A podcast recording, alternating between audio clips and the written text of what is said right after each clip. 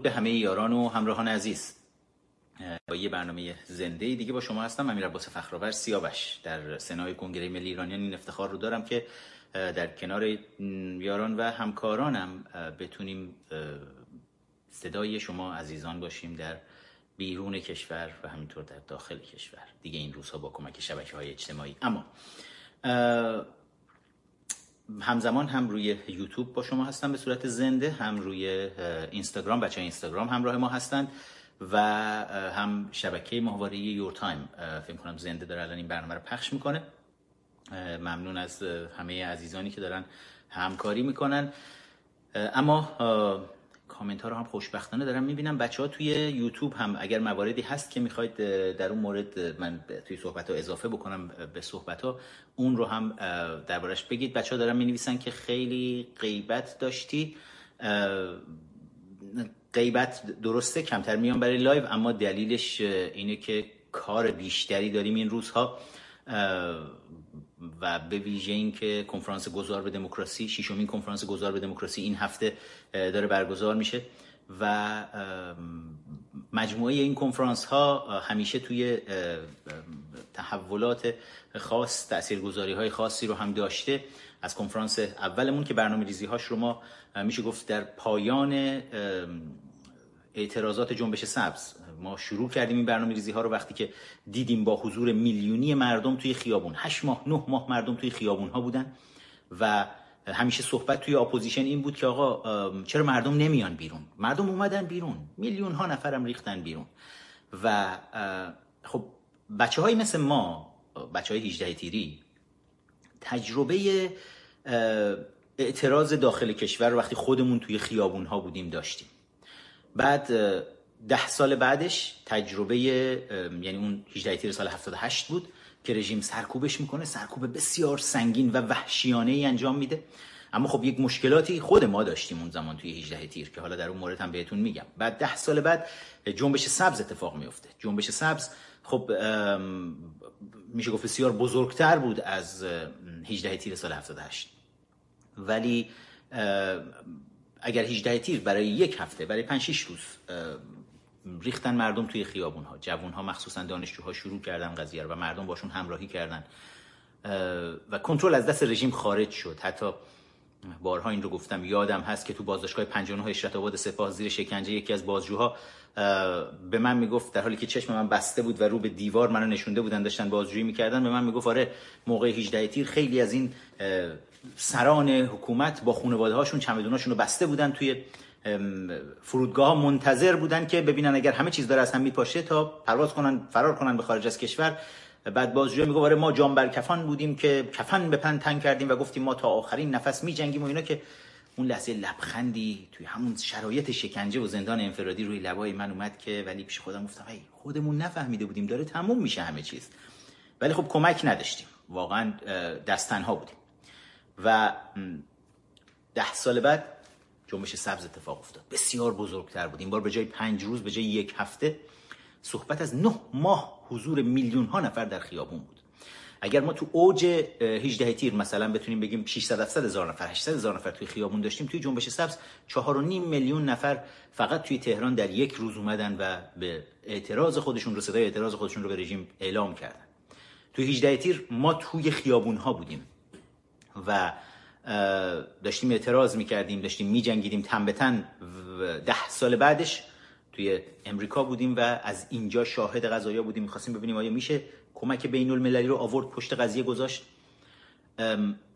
اما بعد از نه ماه باز هم رژیم تونست با وحشیگری تمام سرکوب کنه. از تمام نیروهای حزب الله تمام نیروهای تروریستی خارج از کشور خودش استفاده کرد توی خیابون ها خیلی از شماهایی که تو جنبش سبز تو خیابون ها بودید این صحنه ها رو دیدید که نیروهای فعال حزب الله تروریست های حزب الله لبنان توی خیابون مردم رو وحشیانه می‌زدن. حتی فارسی هم نمی‌تونستن صحبت بکنن.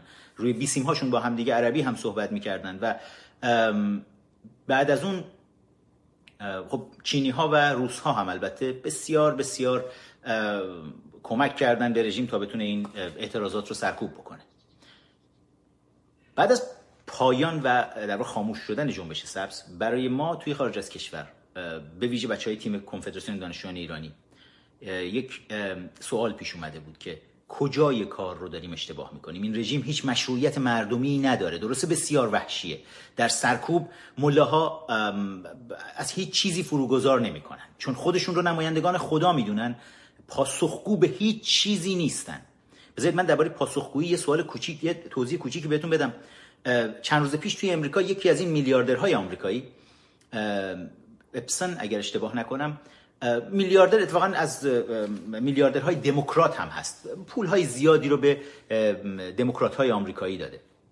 این میلیاردر یک جزیره رو برای خودش خریده و توی اون جزیره با هواپیما با جت شخصی خودش دائم دخترهای زیر سن. 13 ساله 14 ساله 15 ساله رو سوار هواپیمای جت خودش می‌کرده. 200 دلار 300 دلار به اینها پول می‌داده و به اینها تجاوز می‌کرده. ولی خب حالا چون بهشون پول می‌داده به حساب اینکه هم راضی بودن ولی این اصلا کلا یک جرم بسیار بزرگ ارتباط داشتن ارتباط جنسی برقرار کردن با کسایی که زیر سن قانونی هستن توی آمریکا. بسیار بسیار جرم بزرگه. یعنی یک چیز در اندازه قتل حساب میشه. بین مردم آمریکا این فرهنگ انقدر سنگین جا افتاده که در این حد زننده است این کار. این آقای میلیاردر توی هواپیمای خودش کسانی رو مثل بیل کلینتون و بعضی از سناتورهای آمریکایی اینها رو با خودش همراه می‌کرده هر از گاهی و اونها هم هم توی هواپیما هم توی اون جزیره با این دختران زیر سن سکس داشتن و حالا الان داره یواش یواش یک چیزایی ازش می‌زنه بالا. می‌خوام پاسخگویی مسئولین رو اینور ببینید و اونور یک نگاهی بهش بندازید. تصور بکنید این یک میلیاردر دموکراته به حزب دموکرات کمک کرده. با رئیس جمهور شاخص حزب دموکرات بیل کلینتون توی هواپیما بوده و با هم این جنایت ها رو صورت دادن. با بسیاری از کمپین بسیاری از دموکرات از جمله چاک شومر که الان رهبر اقلیت دموکرات سنای آمریکاست به کمپین اون بسیار کمک کرده. به کمپین نانسی پلوسی سخنگوی مجلس نمایندگان آمریکا. بسیاری دیگر از دموکرات ها می‌بینید همشون از کمک های مالی این میلیاردر آمریکایی برخوردار بودن و حالا این اتفاق براش افتاده. رسانه های چپگرای خیانتکار آمریکایی که به مینستریم میدیا مشهور هستن. به جای اینکه بیان به این بپر چون همه اون رسانه ها عملا رسانه های حزب دموکرات هستن. به جای اینکه بیان به این بپردازن که این میلیاردر یکی از بزرگترین اسپانسرهای حزب دموکرات آمریکاست. خب معلومه که نمیگن چون تمام این رسانه ها خودشون مال حزب دموکرات هستن. CBS, ABC, NBC, CNN, NPR واشنگتن پست نیویورک تایمز همه اینها دست جمعی با هم دیگه. ولی نمیان به اون بپردازن که دموکراته میان میگن در زمانی که چون این آدم سال 2008 فکر کنم 10 11 سال پیش یک بار پروندهش بالا اومد. توی فلوریدا دستگیر شد. اون زمان دادستان ایالتی فلوریدا آقای اوکاستا اگه اشتباه نکنم که وزیر کار توی دولت پرزیدنت ترامپ هم هست. بود یعنی تو همین چند روز گذشته. ایشون دادستان بود اون زمان ده یازده سال پیش توی فلوریدا. فکر بکنید که یک جمهوری خواه دادستان هم هست. داره پرونده این میلیاردر آمریکایی رو پیگیری می‌کنه و توی پرونده در نهایت وکلا تیم وکلای بسیار قدرتمندی رو این میلیاردر آمریکایی میاره وسط و با تیم وکلای خودش موفق میشه که یک settle بکنن این case رو. و بیان به توافق برسن که این یک پول سنگینی رو پرداخت بکنه و اصلا کار به دادگاه نکشه و دادگاهی نشه. ولی یک title sex offender براش می‌زنن. یعنی از کسانی که مردم باید اطلاع داشته باشن این آدم ها خطرناکن. یه وقت مثلا حواستون باشه بچه هاتون اطراف این آدم ها نباشن و این چیزا خیلی خیلی وجهه بدی داره توی آمریکا. ولی این تونست یک حکم بسیار کوچیکی بگیره به جای اینکه حبس ابد دریافت بکنه حکم کوچیکی دیگه فکر کنم 13 ماه حدودا بهش زندان دادن. اونم توی زندان گفتن رأی باز باشه. مثل احمد باطبی مثلا توی زندان دائم بیرون زندان بود. می‌رفت سر کار میومد و این آقا هم همینجوری بود. کسایی که همکاری می‌کنن معمولا با دولت اینجوری دوره های زندانشون رو میگذرونن. بعد و حالا رسانه های چپگرای آمریکایی به جای اینکه بیان بپردازن به اینکه بابا جان این آدم مال دموکرات هاست پرداختن به اینکه اون دادستانی که در فلوریدا اومد و با وکلای این آدم توافق کرد اون دادستان یک جمهوری خواه بود که الان وزیر کار دولت ترامپ و همه رسانه ها دست جمعی با هم دیگه توپخونهشون رو گرفتن سمت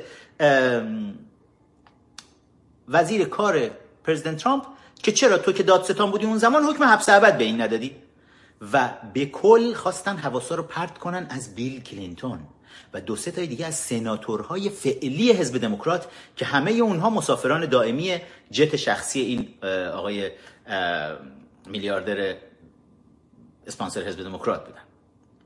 و همه حواس ها رو به یه سمت دیگه ای پرت کردن. اما پوینتی که من می‌خوام بگم اینه در نهایت به خاطر این جنجال رسانه‌ای پرزیدنت ترامپ اومد از وزیر کار خودش تشکر کرد.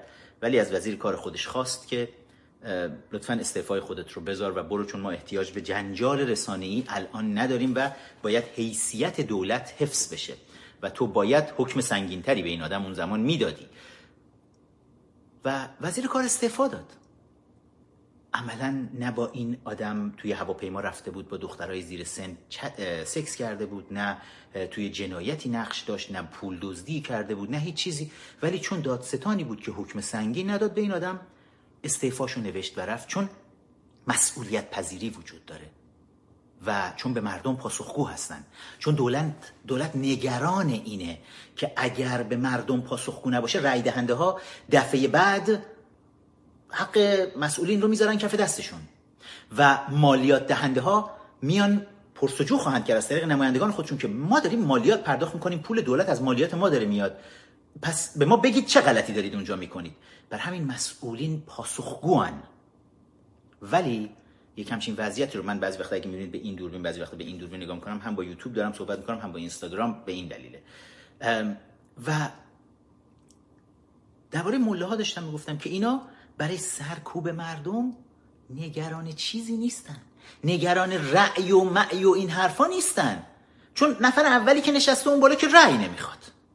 سیدلی حقیره. میگه امام زمان یه شب اومد به من رأی داد. سیدلی که خیلی خیلی آدم گنده ایه ما نمیشناسیمش. سیدلی همونیه که وقتی داشت از محبل مادرش بیرون میومد سرش رو که بیرون آورد گفت یا علی. یادتون هست؟ که میومدن آخوندایی که میومدن این چیزها رو تعریف می‌کردن یعنی سیدلی از همون اول که اومد به دنیا معجزه داشت. و این سیدلی با این همه معجزه بعدا اومد رفت پیش روس ها و اونجا یوری آندروپوف رئیس کاگبه یه پرونده ای رو داد دستش. یوری آندروپوف لباس امام زمان هم پوشیده بود یک ریش امام زمانی هم گذاشته بود و یک شاید کلاه خود با پر از این چیزایی که تو عکس مکس ها هست سوار اسب سفید شده بود یوری آندروپوف رئیس کاگبه. و این شکلی اومد خدمت سید علی حقیر در مدرسه پرورش جاسوس در پاتریس لومونبا در مسکو و بهش یک پرونده ای رو داد. گفت پرچم رو می‌گیری و میری میشی نماینده خدا در زمین در ایران. و به این شکل سیدلی اومد شد نماینده شخص امام زمان در ایران. و سیدلی که خب نباید رأی مردم رو بگی مردم غلط کردن می‌خوان رأی بدن برای این آدم. این نشسته اونجا. خب پس سیدلی از رأی مردم رو نمی‌خواد. بقیه آیا رأی مردم رو می‌خوان؟ خب کیا سیدلی رو انتخاب می‌کنن؟ مجلس خبرگان انتخاب می‌کنه. مجلس خبرگان 80 خورده گاو هستن میان وسط توی استانهای مختلف بهشون رأی میدن. تو بعضی از استانها فقط یه دونه کاندیدا وجود داره. چرا؟ چون یه چیز دیگه هم سیدلی داره به اسم شورای نگهبان که شورای نگهبان 12 تا گاو دیگه هستن. میان این 80 خورده گاو رو اونا کاندیداهای تاریشون رو تایید می‌کنن و بعد در نهایت توی این مثلثی که ایجاد شده توی این مثلث همه به سیدلی رأی میدن. چون سیدلی همه اینا رو انتخاب کرده. مجلس خبرگان مثلا میاد توی استان مثلا سیستان و بلوچستان خوشش نمیاد دو تا کاندیدا باشه. برای نمونه مثال دارم میگم حالا. شد داشتیم. چند تا از استانا رو داشتیم. فقط یه کاندیدا داشتن موقع مجلس خبرگان. بعد حس می‌کنن ممکنه اون کاندیدایی که صد درصد نوکر سیدلیه نداشته باشن. یکی از این آخوندای مغز پکیده رو می‌ذارن اونجا و میگن این کاندیده تنها کاندیده. مردم یا بیاید بهش رأی بدید یا گور پدرتون رأی ندید. و این شکلی میشه که نمایندگان مجلس خبرگان انتخاب میشن. تو مجلس خبرگان میشینن میگن ما سیدلی رو انتخاب کردیم. پس رأی مردمی وجود نداره. نماینده های مجلس چطوری هن؟ نماینده های مجلس هم خب همون 12 نفری که سید علی انتخاب کرده اونا میشینن با هم دیگه تعیین می‌کنن کدوم کیا بیان بشینن. کیا بیشتر از همه نوکر سید علی هستن. و اینا رو میریزن با بیل تو مجلس و طویله مجلس شورای اسلامی ساخته میشه به این شکل که همشون تا کمر تا میشن جلوی سید علی. پس چیزی اسم رأی وجود نداره. خب احتیاجشون به مالیات مردم چی؟ اونم وجود نداره. چرا؟ چون نیم قرن بیشتر از نیم قرن پیش مشکل اینها رو با ملی کردن نفت حل کردن. و نفت وجود داره نفت رو بردارید هر جوری دوست دارید بفروشید و پولش رو هم بردارید به مردم هم اصلا پاسخگو نباشید. برای همینه که ما توی اعتراضات 18 تیر سال 78 توی اعتراضات جنبش سبز وحشی ترین نوع برخورد رو از حکومت دیدیم برای سرکوب بهترین ها توی کشور. بهترین جوون ها عاشق ترین ها آزادی خواه ترین ها رو اینا به بدترین شکل ممکن سرکوب کردن. چون اصلا براشون مردم مهم نیست. و در نهایت اتفاقا حالا توی 18 تیر یک پوزخندی هم زده بودن. کاری که کرده بودن اومدن پرونده شما خیلیاتون شاید یادتون نباشه دادگاه 18 تیر رو. آخرین حکمی که برای دادگاه 18 تیر صادر شد که خود من یکی از کسایی بودم که سعی می‌کردم بچه های دانشجو رو از اونجایی که خود من 44 نفر اینا رو بخیه کرده بودم و تمام اسمشون بچه رو ترسونده بودن که اصلا نیان جلو شکایت کنن. و اون بچه ها رو ما فرستادیم جلو. اسامیشون رو فرستادیم برای مثلا وکیل این دانشجویان آقای روحامی که آقای روحامی میگین هیچ دانشجویی شکایت نکرده. این 44 تا دانشجویی که خود ما می‌دونیم اینا ضربات سنگین خوردن و دست کم 13 14 تا بخیه رو سر و صورتشون ما زدیم. و اسامی رو فرستادیم. مجبور شدن دادگاه رو تشکیل بدن. در نهایت بعد از چند سال تشکیل دادگاه فقط یک نفر محکوم شد. در نیروی انتظامی. یک گروهبانی اگر اشتباه نکنم گروهبان بود یا استوار بود به اسم اروجلی ببرزاده. تنها کسی بود که محکوم شد. و اروجلی ببرزاده به اتهام دزدی ریشتراش. وقتی اینا ریخته بود نیروی انتظامی تو خوابگاه دانشجو و دانشجوها رو زدن و لتو پار کردن و خونین و مالین کردن و وسایلشون رو داغون کردن این آقای اروجلی خان هم تصمیم گرفت یه دونه از ریشتراشای بچه‌ها رو ورداره بذاره تو جیبش بیاد بیرون. در نهایت حکم دادگاه 18 تیر فقط برای اروجلی ببرزاده صادر شد. یعنی رژیم رسما اگر همه رو تبرئه می‌کرد باز می‌گفتیم باز اب نداره. حالا دیگه رژیم جهنم دیگه همینا هن دیگه ملاها. ولی اومدن مسخره کردن. تمام دانشجویانی رو که دانشجوی نخبه کنکور رو که چشمش کور شد. عزت ابراهیم نژاد دوست عزیزم رو که شب حادثه کشته میشه و تنها کشته که رژیم عملا گردن می‌گیره از شب حادثه و تمام ده ها کشته دیگه پنج روز آینده یک هفته بعد رو در ماجراهای 18 تیر ما می‌بینیم همه اینها رو عملا رژیم به طور کامل نادیده می‌گیره و تنها چیزی که این وسط هست اروجلی ببرزاده یک دونه ریش تراش دزدیده. اما از همه اینها جالبتر یعنی این یک پوزخندی بود که به دانشجویان مبارز زدن به مردم آزادی خواه زدن. از همه جالبتر می‌دونین چیه؟ اروجلی ببرزاده رو اگر الان سرچ بکنید می‌بینید اروجلی ببرزاده درجه سروان تمامی دریافت کرده تشویق شده و فرمانده یکی از پادگان ها توی یکی از شهرستان های کشور هست. همون اروجلی ببرزاده. خیلی جالبه. اگر کسی به اتهام دزدی حالا بگیم آقا اصلا هیچ اینا جنایت نکردن. بابا این که به خاطر دزدی که دستگیر شده بود که پلیسی که به خاطر دزدی دستگیر بشه یعنی دست کم نباید بیان خلع لباسش بکنن؟ اینی که تو ملع عام دزدی کرده خب حتما از اون پشت دزدی تا دلتون بخواد می‌کنه. ولی اروجلی ببرزاده میاد. تشویق هم میشه و الان با درجات تشویقی سریعی که گرفته کسایی که تو نیروهای نظامی هستن توی ارتش نیروی انتظامی اینجور چیزا می‌دونن چقدر سخته هر چهار سال یه بار یه درجه رو بگیری. اما شما یه دفعه بیای با سرعت بری سروان تمامیت هم بگیری و بعدش هم تازه فرمانده پاسگاه هم بشی و تشویق هم ازت بشه برای اینکه دزدیت محرز شده بود برای همه. خب اگر به همه این موارد نگاه بکنیم می‌بینیم عملا رژیم بیشرمی رو به نهایت خودش رسوند برای سرکوب مردم. خب ما رسیدیم به بعد از یعنی سال 2010 بود پایان سال 2009 بود که دیگه جنبش سبز رژیم تقریبا سرکوب کرد. از آشورای سال 88 آشورای 88 که دیگه اصلاح طلبان بیرون همه با هم دیگه پنجتن آل عطا. حتما یادتون هست عطا مهاجرانی بود. اگر اشتباه نکنم عطا مهاجرانی اکبر گنجی بازرگان پسر اون بازرگان و نمی‌دونم من افراد رو دارم درست میگم یا نه کدیور بود و سروش. فکر می‌کنم اینا بودن که دور همدیگه اومدن. یک بیانیه دادن. بچه ها اگر یادشون هست پنج تن آل عطا دقیقا کیا بودن برای من تو کامنت لطفا بنویسید. من کامنت ها رو ببینم. نمی‌دونم چرا کامنت های یوتیوب من. بچه های ادمین یوتیوب اگر کار شما هاست کامنت رو لطفا قطع نکنید. بذارید بیاد بالا. من تا یه جایی می‌بینم کامنت ها میاد بعد دیگه قطع میشه کامنت ها نمی‌دونم چرا. من بعد از روی اینستاگرام نگاه کنم.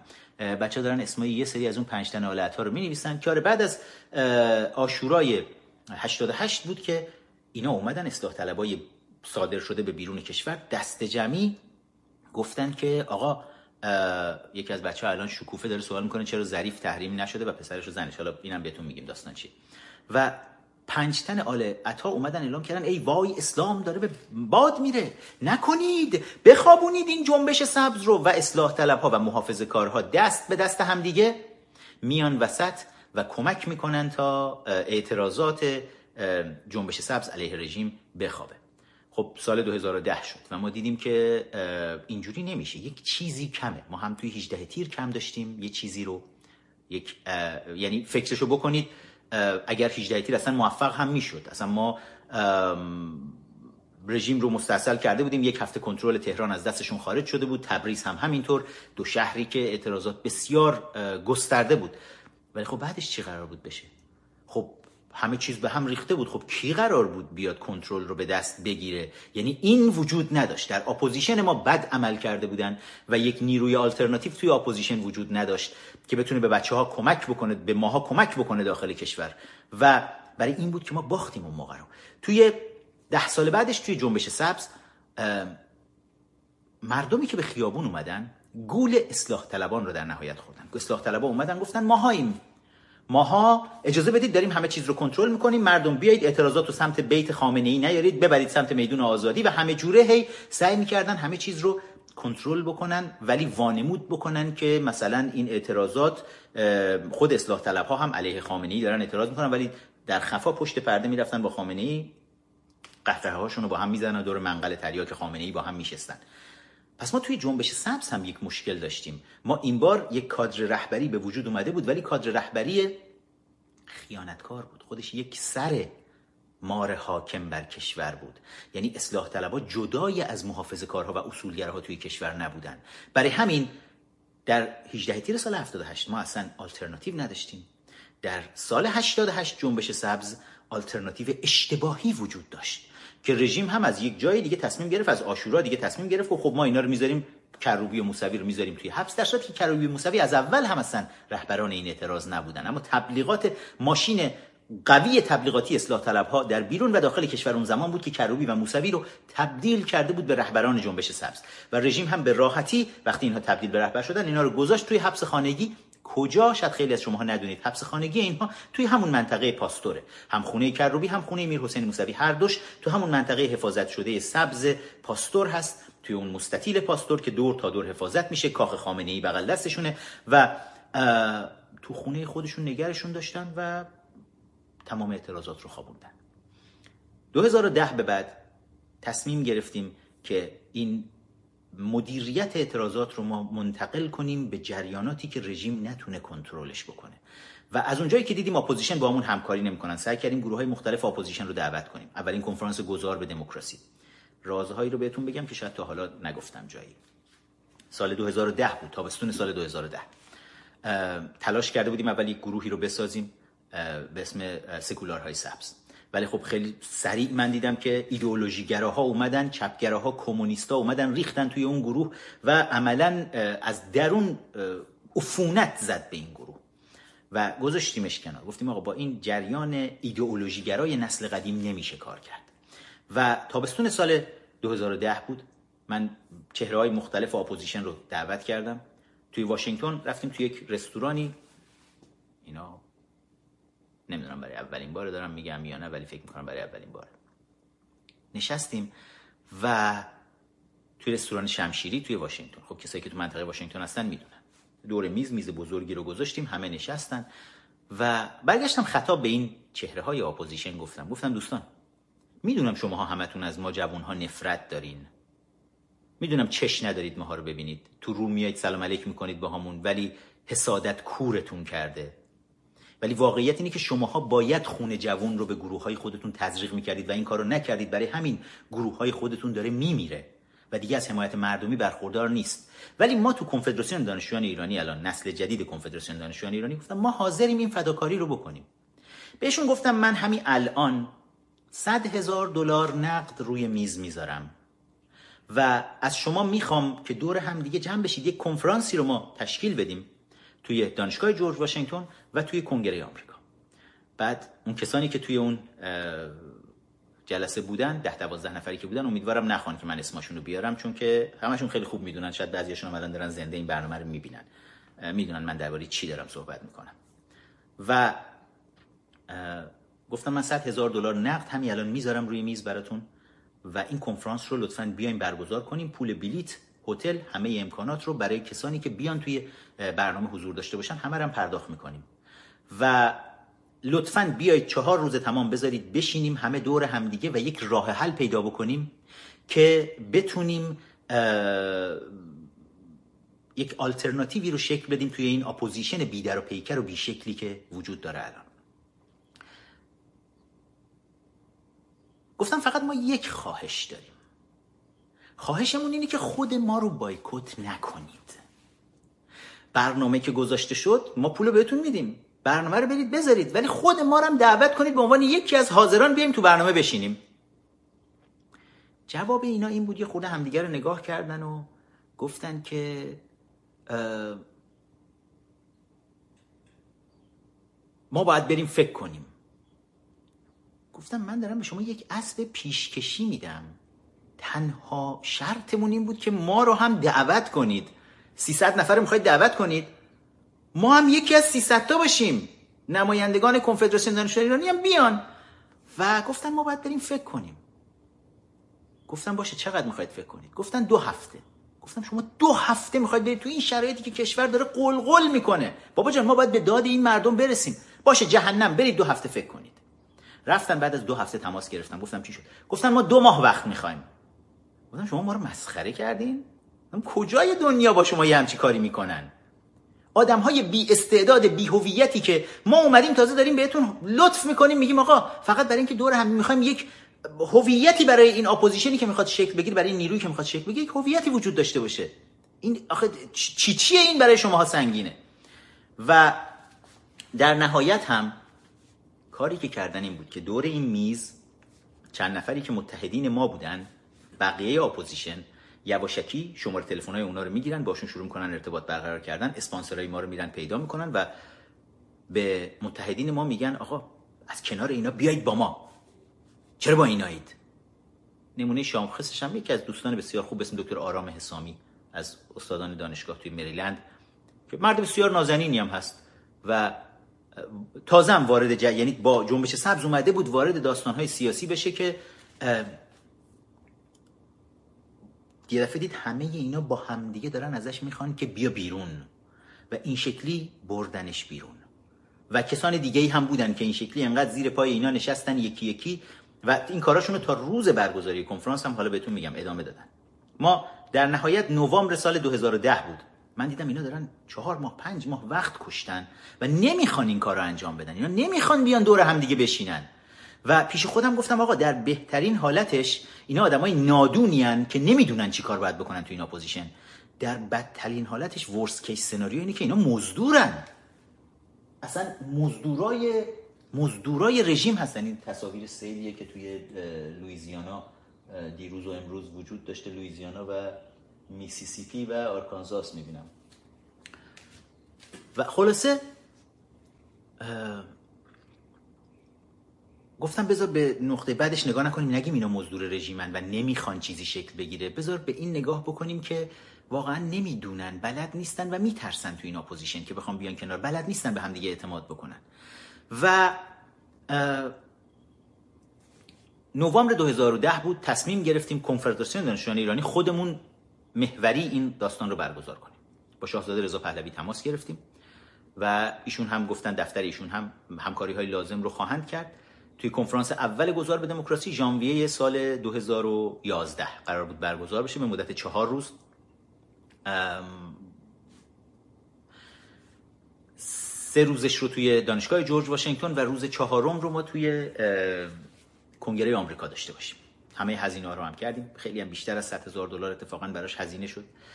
و مهمانان رو دعوت کردیم. 300 مهمان رو دعوت کردیم. بلیت هواپیماهاشون رو گرفتیم. هتل هاشون رو گرفتیم. برای چهار پنج روز بیان اونجا. برای چهار وعده غذا. بهترین غذاهای ایرانی رو گفتیم بیان براشون در اختیارشون بذارن. از فرودگاه با limo اینا رو می آوردن توی هتلشون و بعد محل برگزاری کنفرانس و می بردن و باورتون نمیشه. بعضی از این چهره هایی که دعوت کردیم به ما گفتن میان توی همین اپوزیشن. ولی برای اینکه به ما ضرر بزنن حتی ما اینا رو توی سخنران ها هم گذاشته بودیم توی برنامه. حدود فکر کنم 60 تا سخنران داشتیم توی این چهار روز. بعد از اینکه بلیط هواپیماشون رو گرفتیم هتلشون رو بوک کردیم همه هم نان ریفاندبل بود. یعنی پولشو پس نمی‌دادن بهمون. روز کنفرانس دیدیم اینا نیستن. فقط می‌خواستن به ما ضرر بزنن. گفتن میایم. که ما مثلا اینجوری سه چهار هزار دلار پول از دست بدیم برای تک تک این آدما. و بعضیاشون بیشرمی رو به نهایت رسوندن. مثل اسماعیل نوریالا مثلا. یک چپگرایی که ادای کمونیست. حالا گذشتش چه بوده و چه جوری از خمینی حمایت می‌کرده و اینها که الان ادای پدر سکولاریسم رو در میاره. و این آدم حتی وقتی دعوتنامه رو براش فرستادیم به من زنگ زد گفت من می‌خوام توی دو تا پنل سخنرانی کنم. گفتم آقا همه سخنرانی ما توی یه پنل هستن. گفت من می‌خوام تو دو تا باشم. گفتم باشه بیا شما رو ما تو دو تا پنل می‌ذاریم. و بعد از اینکه دعوتنامهش رو دریافت می‌کنه به خب این برنامه از طرف کنفدراسیون دانشجویان ایرانی داشت برگزار می‌شد و دانشگاه امنیت ملی و سیاست خارجی واشنگتن که این دانشگاه من خودم اونجا تدریس می‌کردم. از همون سال 2010 تدریس رو اونجا شروع کرده بودم. اصلا democratic transition داشتم درس می‌دادم. و اسم کنفرانس ما هم بود Iran Democratic Transition Conference کنفرانس اول گذار به دموکراسی. دعوتنامه که دریافت می‌کنه توی ایمیل CC شده بود رئیس دانشگاه امنیت ملی و سیاست خارجی واشنگتن دکتر لنچوفسکی. آقای نوری علا ور میداره تو یه reply می‌زنه به رئیس دانشگاه میگه من شرطم برای اینکه بیام اونجا سخنرانی کنم اینه که فخرآور از اون دانشگاه اخراج کنید. دکتر لنچوفسکی برای من این رو forward کرد گفت این کیه امیر دعوت کردی دقیقا؟ چون هیچ کدوم اینا رو که اینا نمیشناختن. من داشتم همه این اسما رو می آوردم وسط. نگاه کردم ایمیلی که خوندم اصلا عرق سرد رو بدنم نشست. گفتم چقدر اینا می‌تونن بیشرف باشن آخه؟ تا کجا می‌خوان به ماها ضربه بزنن؟ آخه چه چه کینه ای از جوونا دارن اینا؟ و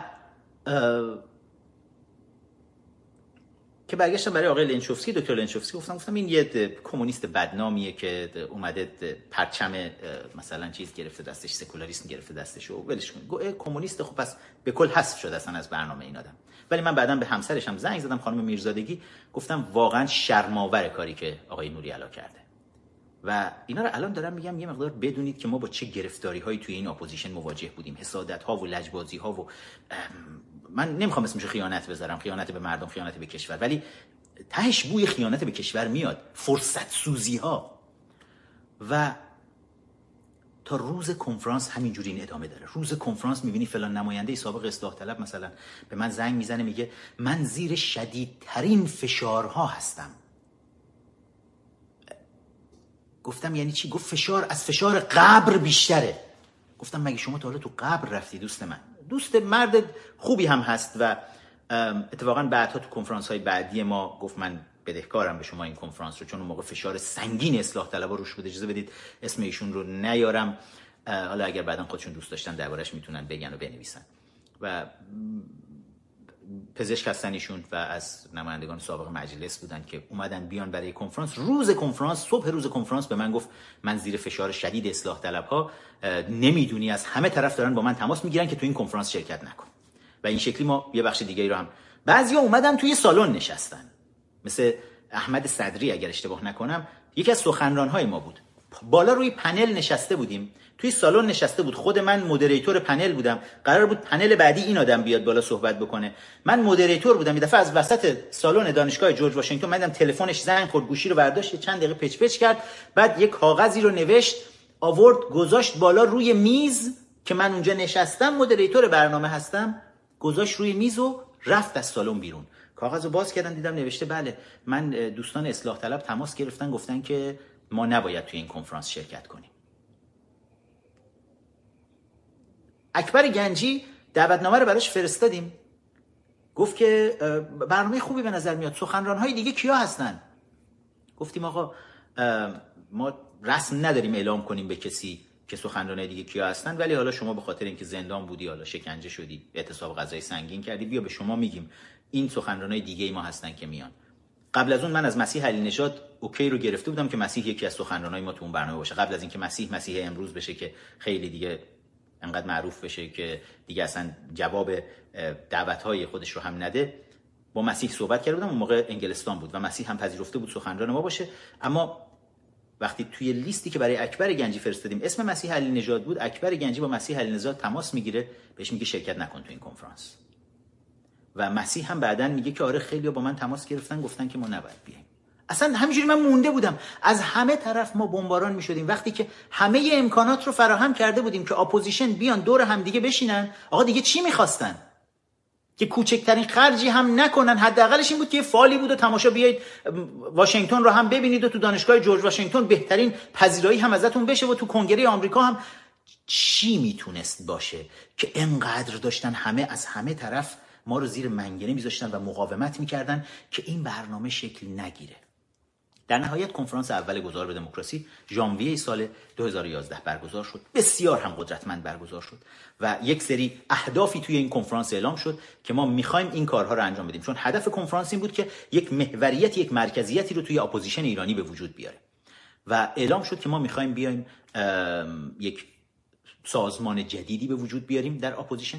عنوان کنگره ملی ایرانیان مطرح شد حتی اون موقع که این رو به وجود بیاریم توی کنفرانس توی اپوزیشن که مجموعه گروه ها بتونن جمع شن زیر یک چتر و یک شروع کنیم کار کنیم روی نوشتن یک قانون اساسی جدید برای ایران آینده و بحث کمپین تحریم نفت ایران رو دنبال بکنیم قدرتمندتر و بحث پاکسازی رسانه هایی که از بودجه های دولت آمریکا دارن استفاده می‌کنن مثل رادیو فردا مثل صدای آمریکا که این رسانه ها بتونن بیان در خدمت مبارزات آزادی خواهانه مردم قرار بگیرن. و یک لابی قدرتمندی بسازیم به وجود بیاریم در قالب کنگره ملی ایرانیان که این لابی قدرتمند همه بتونه خواسته های مردم ایران رو بیاد مطرح بکنه توی واشنگتن و ازش دفاع بکنه. این مجموعه اهداف و رؤیاها و آرمانهایی بود که ما توی کنفرانس اول مطرح کردیم گفتیم می‌خوایم این کارها رو بکنیم. شش ماه بعد کنفرانس دوممون برگزار شد و آروم آروم یکی یکی این اهدافی رو که نشونه گذاری کرده بودیم داشتیم می‌رفتیم بهش می‌رسیدیم. کنفرانس دوم ما برگزار شد توی سالگرد کشته شدن ندا بود با عنوان ریممبرینگ ندا. و ندا رو به عنوان اگر گفتیم اگر قرار نمادی برای جنبش آزادی خواهی مردم ایران باشه چون اصلاح طلب ها منتظری رو به عنوان نماد جنبش سبز معرفی می‌کردن. و رهبرانش رو هم کروبی و موسوی رو که ما توی کنفرانس دوم اعلام کردیم گفتیم آقا ندا کسی که نه رأی داد و یک دختری از جنس مردم ایران بود که آزادی خواه بود اومد تو خیابون فریاد آزادی خواهی زد و به قلبش گلوله شلیک شد و همه دنیا شناختنش. و کنفرانس دوم با عنوان یادبودی برای ندا برگزار شد. کنفرانس دوم گذار به دموکراسی. دو سال بعد کنفرانس سوم رو برگزار کردیم که این بار تشکیل به جای کنگره ملی ایرانیان با هماهنگیایی که حالا شده بود اصراری که از طرف اطرافیان شاهزاده وجود داشت قرار شد اسمش رو بذاریم شورای ملی ایران. من مخالف بودم اما در نهایت موافقت کردیم. سال 2013 شخص شاهزاده رضا پهلوی رو آوردیم توی دانشگاه امنیت ملی و سیاست خارجی دانشگاه خود من که تدریس می‌کردم و اونجا اعلام شد رسما که دو ماه دیگه شورای ملی اولین جلسه خودش رو در پاریس خواهد داشت. این کنفرانس سوم ما بود. بعد از اون شورای ملی با عناصر نفوذی که اطلاعات سپاه و وزارت اطلاعات بهش وارد کرد عملا از هم پاشید و چهره های خوبی از داخل شورای ملی اومدن بیرون. کنگره ملی ایرانیان رو رسما دیگه پایگذاری کردیم یعنی یکی از اهداف اصلی کنفرانس های گذار به دموکراسی رو تونستیم بهش برسیم بالاخره. کنگره ملی ایرانیان پایگذاری شد و کمپین تحریم نفت ایران بسیار قدرتمندتر جلو رفت. و کار بر روی قانون اساسی پیشنهادی برای ایران آینده همچنان ادامه داشت.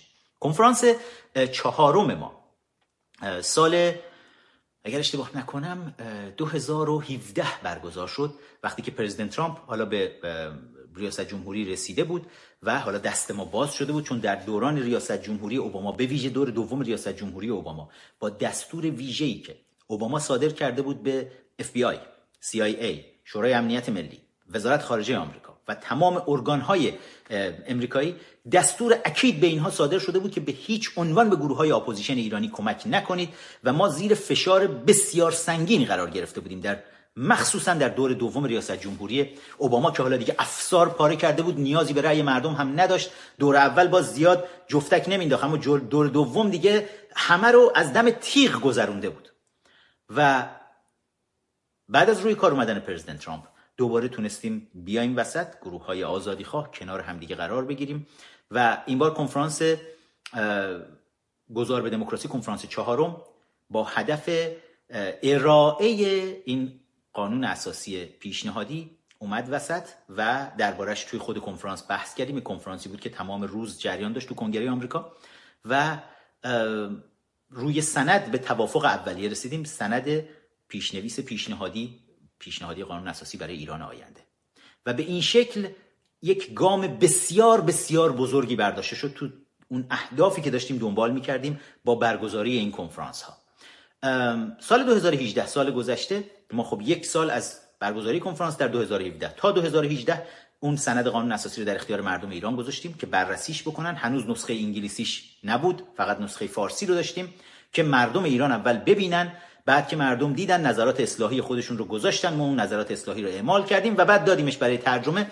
فکر کنم یه هفته یا دو هفته مونده بود قبل از برگزاری کنفرانس پنجم گذار به دموکراسی که سال گذشته بود که تونستیم بالاخره نسخه انگلیسیش رو هم داشته باشیم و به صورت کتابچه چاپ شد. در کنفرانس بیرون اومد که پارسال پرده برداری از این سند قانون اساسی پیشنهادی بود. یعنی اگر نگاه بکنید می‌بینید یک مسیر طولانی رو از 2010 تا 2018 تا سال گذشته طی کردیم ولی از خط خارج نشدیم. و از اونجایی که مجموعه تیم ما بچه‌هایی که با ما کار می‌کنن رژیم نتونست نفوذ بکنه به این مجموعه. تمام گروه های دیگه اپوزیشن شما نگاه بکنید وقتی یه کاری رو می‌خوان برن انجام بدن یا به نوعی نفوذی های رژیم اون تو هستن و اون کار رو وسط راه فلج می‌کنن یا اینکه میرن سراغ گدایی از دولت های بزرگ دنیا و اون جایی که پولشون از طرف دولت ها قطع میشه کارشون هم می‌بینید میخوابه روی زمین. این موارد رو زیاد توی شکارچیان گرند توی واشنگتن می‌بینید. ولی ما یک مجموعه مستقل آزادیخواه که به با حمایت از با داشتن حمایت مردمی از داخل کشور و connection های بسیار خوبی که بیرون کشور شبکه خوبی که بیرون کشور تونستیم بسازیم از مراکز قدرت تونستیم رو پای خودمون بیستیم و احتیاج به هیچ کدوم اینها نداشته باشیم. برای همین شما یک خط مستقیمی رو می‌بینید که این مجموعه بچه های کنگره ملی ایرانیان این خط رو طی کردن تا امروز. کنفرانس ششم ما که این هفته داره برگزار میشه آخر هفته توی 18 جولای پنجشنبه توی واشنگتن تو کنگره آمریکا داره برگزار میشه. و این کنفرانس عنوانش رو گذاشتیم حالا ششمین کنفرانس گذار به دموکراسی. انقلاب قانون اساسی در برابر جنگ. و هدف این کنفرانس این هست که ما بیایم خب از نزدیکان پرزیدنت ترامپ مشاورین ایشون و کسانی که مستقیما در ارتباط با پرزیدنت ایالات متحده هستن. تو این کنفرانس حضور دارن و حرف ها رو میشنون. برخیشون صحبت هم خواهند کرد و جز سخنران ها هستن. یعنی هدف این هست که ما این گزینه سوم رو بذاریم جلوی آمریکایی ها و روی میز رئیس جمهور ایالات متحده بفرستیم. گزینه سوم چی هست؟ گزینه اول و دوم. قبلا هم بهتون گفتم. گزینه اول اینه که اصلاح طلب ها حزب دموکرات آمریکا مزدوران رژیم لابیست ها و مجموعه که با اینها همراه هستن. اینا دارن فریاد می‌زنن که آقا مذاکره کنید با رژیم. و این رژیم حالا انقدرها هم بد نیست. حالا یه جاهایی رو رفتارشون رو اصلاح بکنن اینها. خود رژیم همین رو فریاد می‌زنه میگه بیاید با ما مذاکره بکنید. با از طریق لابیست هاش توی واشنگتن. از اون ور جلوی تلویزیون ها وانمود می‌کنن که می‌خوان جنگ کنن مثلا با آمریکا. از این ور جواد بوشفک له له می‌زنه همینجوری. هی تو رو خدا منو تحریم نکنید. من بذارید بیام به خدا قول میدم یه نرمش قهرمانانه جدیدی الان به من یاد داده سیدلی پای منقل بودیم با هم دیگه. سیدلی گفته اینجوری نرمش قهرمانانه بکن متحد تا از اون ور بچرخون بذار این ور و فلان و خلاصه. و جواد بوشفک قول داده به آمریکایی ها که یه بار دیگه اگه بذارن بیاد اینجا میاد و هر چی اینا بگن همون کارا رو می‌کنه. که گفتن حالا ما یه چند هفته میندازیم عقب تحریم کردن تو ببینیم حرف چیه فعلا. و این خطیه که لابیستای رژیم خیلی دارن فریاد می‌زنن که آقا مذاکره با ملاها. برای اینکه این رژیم بمونه حالا یکم رفتارش عوض کنه. خامنه ای بده خامنه ای رو حالا میمیره دیگه بالاخره میمیره دیگه صبر کنیم بمیره. وقتی مرد یه آدمی که اومد بالا حالا یه ذره کمتر مردم شکنجه می‌کنه. قول میدیم کمتر بکشه. و این حرف اوناست. گزینه دوم که وجود داره گزینه جنگه. خب بعضی از کشورهای منطقه می‌دونیم که اون گزینه رو خیلی بهش علاقمند هستن. یعنی توی منگنه مذاکره با ملاها برای باقی ماندن رژیم یا جنگ. این دو گزینه رو می‌ذارن جلوی دولت آمریکا. میگن همین دو گزینه رو بیشتر نداریم. ما توی کنگره ملی ایرانیان داریم یک گزینه سوم رو معرفی می‌کنیم. میگیم نه آقا اصلا این نیست. از انقلاب قانون اساسی مردم ایران حمایت کنید. اپوزیشن با اینکه همشون می‌دونن که الان جواب قانون اساسیه ولی اینا همون جنس اپوزیشنی هستن که سال 2011 2010 اون بازی ها رو سر ما در می آوردن دیگه. همون جنسن. همه مرگشون اینه که چرا قانون اساسی رو مثلا این بچه های کنگره ملی ایرانیان مطرح کردن. و همه نگرانیشون اینه که اگر اینا بیان از این انقلاب قانون اساسی حمایت بکنن ممکنه این به نفع مثلا کنگره ملی ایرانیان تموم بشه و اونا نمی‌خوان به هیچ وجه به نفع اینجا هیچی تموم بشه. این مرگ حسادت خیلی مرگ سنگینیه. و شما می‌بینید الان دیگه چپ و راست تو رسانه های مختلف این ایده قانون اساسی رو از ما دزدیدن پخش می‌کنن صحبت می‌کنن. خیلی هم خوبه بکنن. خیلی خوبه هرچی بیشتر فراگیر بشه این بحث. و مثل همیشه هم ما رو بایکوت می‌کنن اب نداره. این هم خوبه. بایکوتمون بکنید اما ایده های درست رو بردارید و استفاده بکنید چون به نفع مردم ایران هست در نهایت. تاریخ نشون خواهد داد که چه کسانی پیشگامان چه چیزی بودن. ما هیچ احتیاجی نداریم الان بخوایم این رو ثابت بکنیم. دیشب یکی از این دوستان برای من مسیجی رو فرستاده بود که گفت خیلی ناامید شدم چرا اینا همش دارن همه چیز رو میدزدن؟ از مجموعه ما میدزدن همه کارامون رو به اسم خودشون میدن حتی ما رو اسممون هم نمیارن بایکوت می‌کنن. گفتم نداره بذارید بکنن. مهم اینه که با وجود اینکه از دشمنی و حسادت مجموعه ما دارن میمیرن ولی نمی‌تونن رد بکنن که بهترین راه ها رو داریم میریم بهترین کارها رو داریم انجام میدیم. خلاصه توی کنفرانس ششم گذار به دموکراسی ما گزینه حمایت از انقلاب قانون اساسی رو داریم می‌ذاریم وسط و به صورت یک طرح داریم میفرستیم برای رئیس جمهور آمریکا و همینطور برای مجلس برای کنگره آمریکا که نمی‌تونم جزئیاتش رو بگم چی هست دقیقا ولی بدونید که یک برنامه بزرگی رو طراحی کردیم براش. همون جوری که یک روزی درباره تحریم نفت می‌گفتیم و همه به ما نیشخند می‌زدن و مسخرمون می‌کردن و درباره همه موارد دیگه ای هم که بعدش صحبت کردیم هی فکر کردم خیلی های شنگولی هستن و دائم ما رو مسخره می‌کردن. اما این بار هم بدونید که طرح بزرگی رو برای حمایت از انقلاب قانون اساسی مردم ایران داریم وسط می‌ذاریم و امیدواریم که بتونیم با همون همتی که بچه ها توی این سالها از خودشون نشون دادن بتونیم این طرح رو هم جلو ببریم و به نتیجه برسونیم. پنجشنبه 18 جولای. من چندم تیر میشه. بچه تیرشو برای من بنویسید چندم میشه. 18 جولای ساعت 5 تا 7 عصر توی کنگره آمریکا. این کنفرانس رو خواهیم داشت. و عزیزانی که حالا توی منطقه هستن می‌تونن بیان به ایمیل الان به ایمیل rsvp at iraniancongress.com می‌تونید ایمیل بزنید. اگر علاقمند هستید بیاید باید حتما چک بشه چون با invitation only ه فقط با دعوت می‌تونید بیاید داخل کنفرانس. فراموش نکنید ایمیل رو. بچههایی که می‌تونن بچه های ادمین که همراه ما هستن لطفا اون زیر توی کامنت ها ایمیل رو بذارید. rsvp at iraniancongress.com بچه ها زدن 27 تیر ماه میشه. مرسی سیلدای عزیز. و و همینطور سایر عزیزان. سعید سایر. یکم با تاخیر گویا می‌بینید چیزها رو.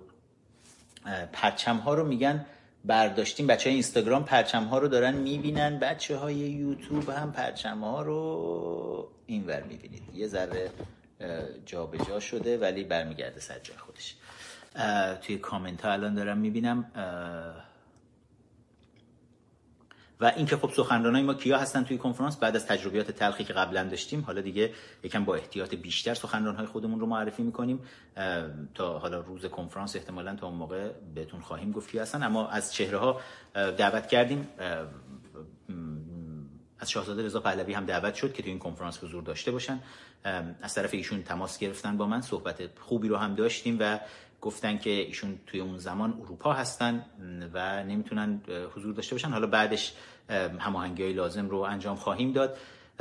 خانم مسیح علی نژاد خیلی بزرگتر از این حرفها هستن که بخوان جوابی کسی رو بدن. دیگه دعوتنامه ها رو هم جواب نمیدن و ایشون خودشون ملکه ای هستن برای خودشون و خودشون می‌دونن که چیکار می‌کنن. امیدواریم که بالاخره توی اون قصری که دارن یک روزی یکی از این چاپارها و نامرسانها اسم ارژنگ داوودی رو بهشون توی اون قصر برسونه و ایشون که انقدر دارن از حقوق بشر دفاع می‌کنن یادشون بیاد که طولانی ترین دوران زندان سیاسی در رژیم جمهوری اسلامی رو فردی به اسم ارژنگ داوودی زیر سر داره میگذرونه و زیر بدترین شکنجه ها هست و امیدوارم بالاخره ایشون رضایت بدن که اسم ارژنگ داوودی رو هم در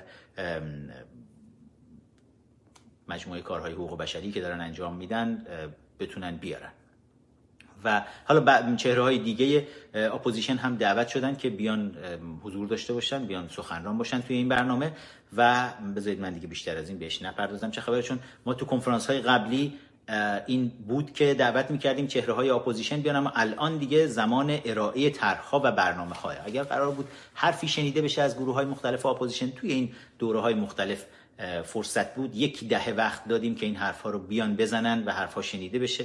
اما خب خودشون انتخاب کردن که توی این حرکت بزرگ تاریخی به هر دلیلی حضور نداشته باشن ولی طرح الان از طرف کنگره ملی ایرانیان داره میره وسط و مطمئنا جواب بسیار خوبی هم خواهد گرفت. خب فکر کنم درباره کنفرانس کافی باشه. فقط rsvp iraniancongress.com رو فراموش نکنید. همراه ما باشید. اجازه بدید ببینم از دوستان درباره آقای جوانمردی هم دارن می‌پرسن. من با ایشون هم صحبت کردم. ایشون هم برنامه دیگه ای رو در اروپا دارن اما گفتن که همه جور همکاری برای کنفرانس خواهند کرد با همون و سپاس از علی جوانمردی عزیز. بپردازیم به امروز توی اخبار یک موردی رو دیدیم.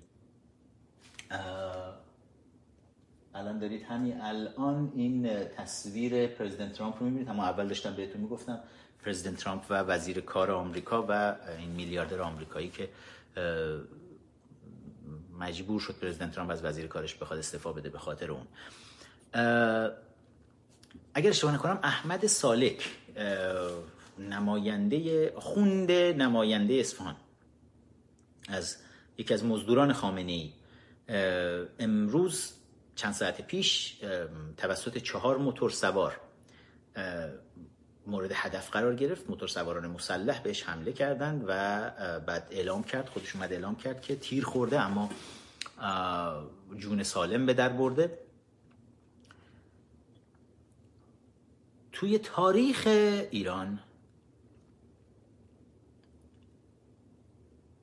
ما چنین چیزی رو این شکلی نداشتیم راستش. که آخوندها نمایندگان خداوند روی زمین مورد هدف این شکلی قرار بگیرن. نفرت عمومی انقدر در جامعه بالا بره از اینها که حالا تو گوشه گوشه کشور ببینیم با چاقو دارن میزننشون با گلوله دارن میزننشون و این بلاییه که دقیقا خامنه ای و ملاهای شیعه حاکم بر ایران سر اسلام و تشیع آوردن. یعنی عملا کاری کردن که حتی احتیاج به این نیست. یک روزی بود اون دوره‌ای که رینگوی آخوندا نواب صفوی مثلا استخدام می‌شد توسط افسران سازمان امنیت شوروی توی ایران. نواب صفوی استخدام می‌شد. پول و امکانات و اسلحه و همه چیز در اختیارش قرار می گرفت برای اینکه بیاد یک سری سیاستمدارانی رو که به ایالات متحده آمریکا نزدیک هستن بره اینها رو ترور کنه.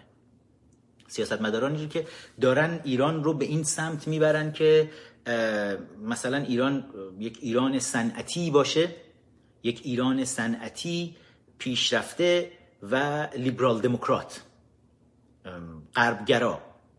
دوست ایالات متحده آمریکا. دوست غرب. شوروی ها نمی‌خواستن. بچه های اینستاگرام قطع شدن و من یادم رفت ازشون بخوام که بیان این ور بذار ببینم خودشون یادشون میمونه بیان این ور یا نه. اینستاگرام هم الان قطع شد. اگر توی عددها ببینم این رو توی این فاصله لطفا دوستان لایک کردن رو فراموش نکنید subscribe بکنید. همین کانال رو که الان با هم داریم صحبت می‌کنیم اینجا. تا من یه دقیقه می‌بینم که بچه اینستاگرام منتظرن گویا من همونجا برگردم بالا بذارید بهشون اعلام بکنم. دوستان عزیز اینستاگرام اگر لطف بکنید دیگه حالا که یک ساعت تموم شد و قطع شد اگه لطف بکنید بیاید این ور توی یوتیوب همراه ما باشید که ازتون ممنون میشم که حالا من بتونم از این یکی دستگاه استفاده بهینه هم بکنم برای ویدیوها و چیزهای دیگه ای که می‌خوایم این ور نشون بدیم. می‌بینم به تعداد خیلی زیاد منتظر بودید. دارید دوباره برمیگردید رو اینستاگرام. چند دقیقه نگرتون میدارم اینجا بچه اینستاگرام.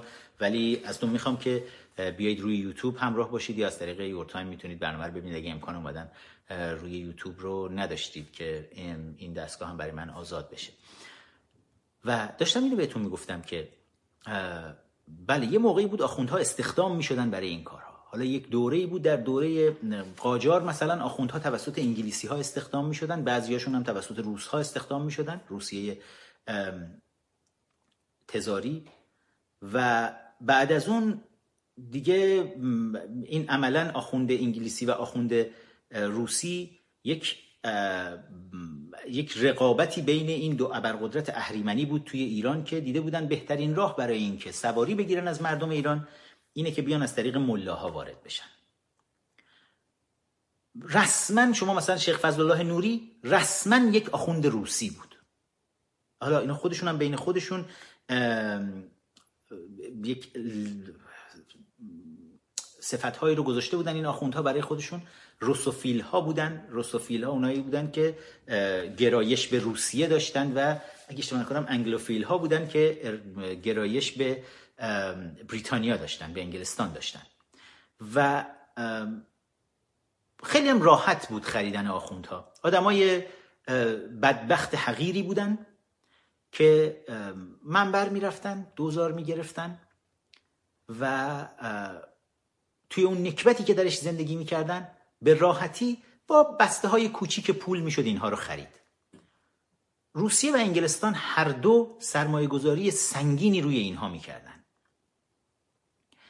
و توی موارد مختلف هم که توی تاریخ ما می‌بینیم کارهای تروریستی در ایران صورت گرفته. می‌بینیم مثلا یک آخوندی میاد پادشاه قاجار رو میاد ترور می‌کنه. بعد پولش از کجا داره میاد؟ مثلا اونجا انگلیسی ها بهش پول دادن چون می‌خوان جانشین این شاه قاجار رو بیارن بذارن بالا که حالا بهتر می‌تونه نوکریشون رو بکنه.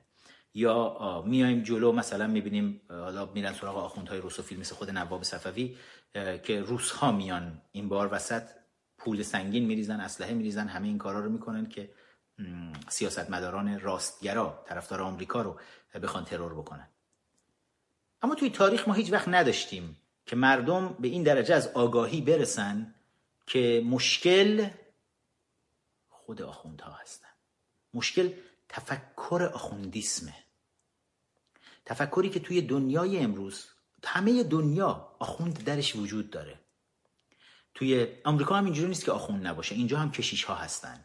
اینجا هم میسیونرهای مذهبی هستند. توی یهودی ها هم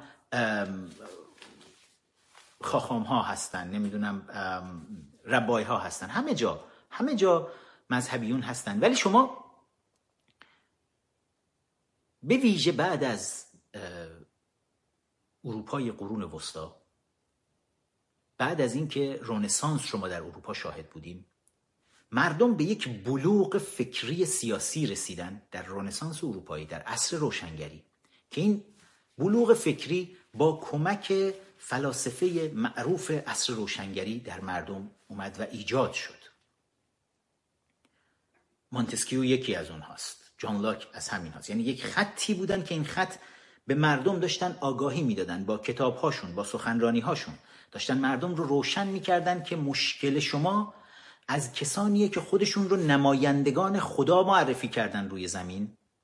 لباس های خودشون رو جور دیگه غیر از شما مردم طراحی کردن که شما مردم همیشه تصور این رو داشته باشید که اینها متفاوت هستند. اینها مقدس هستند. این اتفاق توی همه دنیا عملا رخ میده. همه جای دنیا شما نگاه بکنید می‌بینید یک طیف مذهبی وجود داره که داره نون می‌خوره از این طریق. لباسی متفاوت تر از لباس جامعه برای خودش انتخاب می‌کنه و با اون لباس به هر شکلی سر مردم کلاهی رو می‌ذاره. اما بعد از قرون وسطا بعد از حالا رنسانس اروپایی مردم دیگه فهمیدن دست اینا رو خوندن. گفتن باش آقا ما شماها رو نمی‌کشیم. شما هم حق زندگی دارید. آقا شما هم کلاهبردارهایی هستید. اصلا که اگه کسی قراره با خدای خودش ارتباط داشته باشه احتیاجی به واسطه این وسط وجود نداره. من خدا رو خیلی هم قبول دارم. من امیر عباس فخرآور سیاوش من به خدا اعتقاد دارم. من به آفریدگار اعتقاد دارم. آفریدگاری که فرمول های بسیار پیچیده هستی رو نوشته و هر روز و هر روز ما در گوشه و کنار خودمون این زیبایی ها رو می‌بینیم.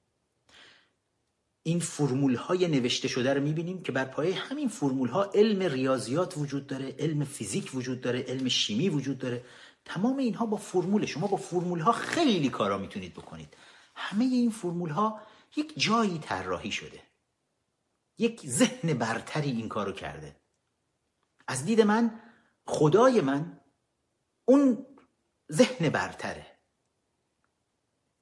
و به خودم توهین نمی کنم که بگم من برای اینکه این ذهن برتر رو دوست داشته باشم باید یه کره اولاقی بیاد این وسط یه لباس دیگه بپوشه منو خر بکنه رو گرده من بشینه بگه به من پولم بده شلاقم من بزنه به نوامیسم هم تجاوز بکنه. همه بلایی هم سرم بیاره همه جور توهینم به هم بکنه. توف توی لیوانم هم بکنه بگه بخور این مقدسه. همه این کارا رو با من بکنه. بعد بگه من نماینده تو و خدا هستم. میگه دیوانم. من که به خدای خودم اعتقاد دارم. بخش بزرگی از مردم دنیا هم به این باور رسیدن و از این مسائل عبور کردن. اما یه بخشی گفتن گفتن باشه ما برای اون مذهبیون هم احترام قائل هستیم. آقا اگه می‌خواید برید طرفداران خودتون داشته باشید داشته باشید. ولی یک کار نکنید. وارد سیاست نشید. به اسم دین بر صندلی سیاست نشینید. چون تاریکترین دوران تاریخ بشر دوران ثبت شده تاریخ بشر دورانیه که امروز به اسم قرون وسطا شناخته میشه. دورانیه که کسانی به اسم مرد خدا با لباسهای متفاوت از جامعه اومدن رو سندلی های سیاسی نشستن و بدترین جنایات رو انجام دادن و حتی مردم نمی‌تونستن ازشون بپرسن چرا. به راحتی گردن می‌زدن. به راحتی زیر گیوتین میفرستادن. چرا؟ چون به خودشون همین حق رو می‌دادن. کلیسای اون زمان کلیسای قرون وسطا به خودش این حق رو می‌داد. می‌گفت چون من نه خودش هم باورش شده بود. انقدر گفته بود خودش هم باورش شده بود. گفت چون من نماینده خدا هستم هر کسی بخواد در برابر خدا حرفی بزنه محدور دمه خونش حلاله. بریزید بکشید. اما بعدا بشر بعد از رونسانس گفت خب ما قرار نیست کشیش کشون را بندازیم. ما قرار نیست افراد مذهبی رو از بین ببریم. اونها حد خودشون رو بدونن اومدن فرمولی رو تولید کردن. Separation between church and state. جدایی دین از سیاست. ما اون دوره‌ای که بعد از انقلاب مارکسیستی اسلامیستی سال 57 ما مدرسه می‌رفتیم. توی دوران دبستانمون راهنماییمون دبیرستانمون حتی دانشگاهمون یکی از بحث های بسیار داغ. مطمئنم برای همه شماها این بحث ها وجود داشته و نسل های امروز. حتی مطمئنم که بچه های حیولاهای دهه هشتادی و بعد از اون هم که دیگه حیولاترین ها هستین برای شما هم این قضیه الان وجود داره. شما هم الان زیاد میشنوید که آره اون خیانتکارانی که می‌گفتن جدای دین از سیاست نه.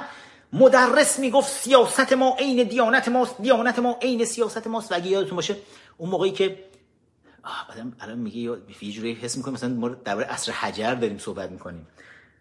باورتون بشه یا نشه یه روزایی تو ایران اسکناس ده تومنی داشتیم. نمی‌دونم باورتون میشه یا نمیشه. بعد تو دهه 60 بود داشتن این اسکناس ها رو می‌زدن و اسکناس های ده تومنی فکر کنم عکس مدرس رو روش زده بودن. بعد که ده تومنی نه ده هزار تومنی ها. من درباره ده تومن دارم حرف می‌زنم. که روش این جمله مدرس رو هم نوشته بودن که سیاست ما عین دیانت ماست. خب ما خیلی وقتا نمیفهمیدیم توی مدرسه که این همه اصرار معلمای ما استادای ما تا دانشگاه تا بسیج دانشجویی. دفتر تحکیم وحدت حوزه و دانشگاه این انجمنهای اسلامی توی دانشگاه مختلف. آقا چپ و راست سمینار و سمپوزیوم میذاشتن؟ هی دانشجوها بیایید مقاله بنویسید که آیا سیاست بهتر است؟ آیا سیاست از دین جداست یا جدا نیست؟ و خودشون هم آخرش میبادن ثابت می‌کردن که اون کسانی که میگن دین از سیاست جداست اونا خیانتکارن اونا مزدوران اسرائیل و آمریکا و انگلیس و غرب و کثیف و فلان و محدور و دم و از این حرفا هستن. باز هم نمیفهمیدیم یعنی چی آخر این همه اصرار برای چیه؟ ولی حالا بدونید که این همه اصرار برای چی بود. برای اینکه توی تمام دنیا دیگه دنیا تمام دنیای متمدن و مترقی امروز این براش ثابت شده است که آقا دین حق دخالت در سیاست رو نداره. این رو احتیاج نیست بیان ثابت بکنن. این جا افتاده برای همه. وقتی میگن separation between church and state جدایی در واقع قدرت سیاسی از کلیسا که جفرسون بر تبلش بسیار میکوبید. تاماس جفرسون سومین رئیس جمهور آمریکا خیلی روی این تاکید داشت همیشه و جفرسون با همین ایده بود. یعنی به نوعی چون جفرسون تحت تاثیر فلاسفه اصر روشنگری اروپا بسیار قرار داشت. مخصوصا مونتسکیو. و عمیقا معتقد بود. توی آمریکایی که آمریکای اون زمان آمریکای زمانی که آمریکا داشت شکل می‌گرفت دیویست و چهل و اندی سال پیش دیویست و چهل و سه سال پیش فکر کنید توی اون دوره ها وقتی آمریکا داشت شکل می‌گرفت مردم آمریکا بسیار مردم مذهبی بودن. خیلی از فرقه های شاید نمی‌دونید این رو مسیحی که از اروپا رانده می شدن اینا اومده بودن در آمریکا.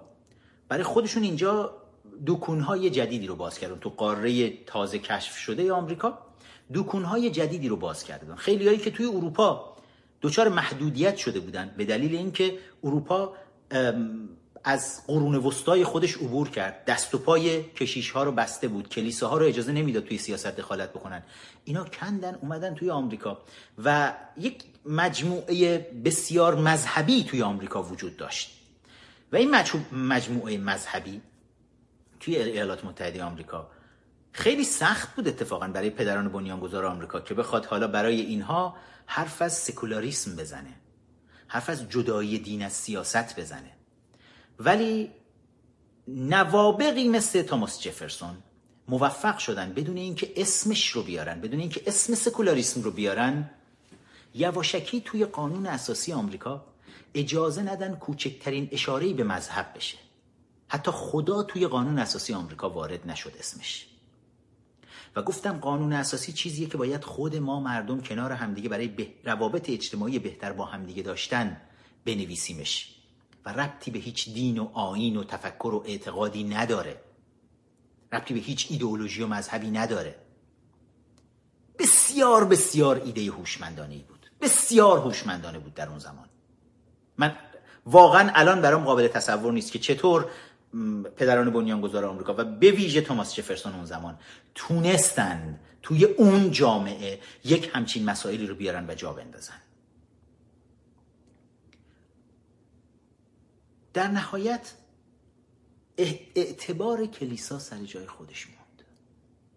یعنی این نشد که ما ببینیم یعنی توی اروپا هم حالا به همون تاریخ اروپا نگاه بکنید به قرون وسطا عصر روشنگری و رنسانسش نگاه بکنید انقدر مردم خشمگین شدن از رفتارهای کلیسا و کشیش ها که کشیش کشون را افتاده بود. که سوزاندن کلیساها زیاد یعنی خود کلیساها حالا برای بقای خودشون چاره ای ندیدن جز اینکه بپذیرن قدرت سیاسی رو رها کنن. برن توی کنج کلیساهای خودشون و طرفداران خودشون رو داشته باشن و دوباره بتونن اعتبار از دست رفته خودشون رو که تو دنیای سیاست از دست داده بودن دوباره بتونن بازسازی بکنن دهه ها طول کشید. شاید چند قرن طول کشید براشون تا دوباره بتونن برای خودشون این رو بازسازی بکنن. و توی اروپا کار آسونی هم نبود. سخت هم بود این کار. اما برگردیم به ایران خودمون. خب اونا قرون وسطای خودشون رو من امیدوارم این رو اگر بزنم اینجا. بچه های اینستاگرام می‌خوان یواش یواش دیگه به ما لطف بکنن و بیان روی یوتیوب یا اینکه می‌خواین همینجوری منو عذاب بدین از دست شما. اینم برای عزیزانی که می‌خواستن پرچم رو ببینن خیالشون راحت بشه که پرچم وجود داره توی تصویر. لطفا بچه لایک هم بکنید بچه یوتیوب لایک بکنید subscribe بکنید این پایین همراه باشید. یه مقدار حملات سایبری رو تونستیم تا حدودی کنترل بکنیم.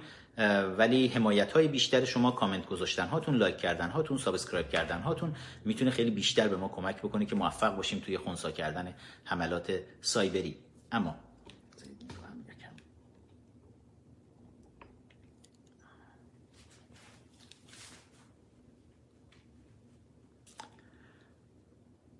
خب یواش یواش من دیگه باید اینستاگرام رو ببندم بچه ها و چیزای عجیب غریب هم می‌بینید. دیگه به بعد ببندم. بیاید روی یوتیوب. لطفا بیاید روی یوتیوب همراه بشید. چند دقیقه دیگه اینستاگرام رو خواهم بست.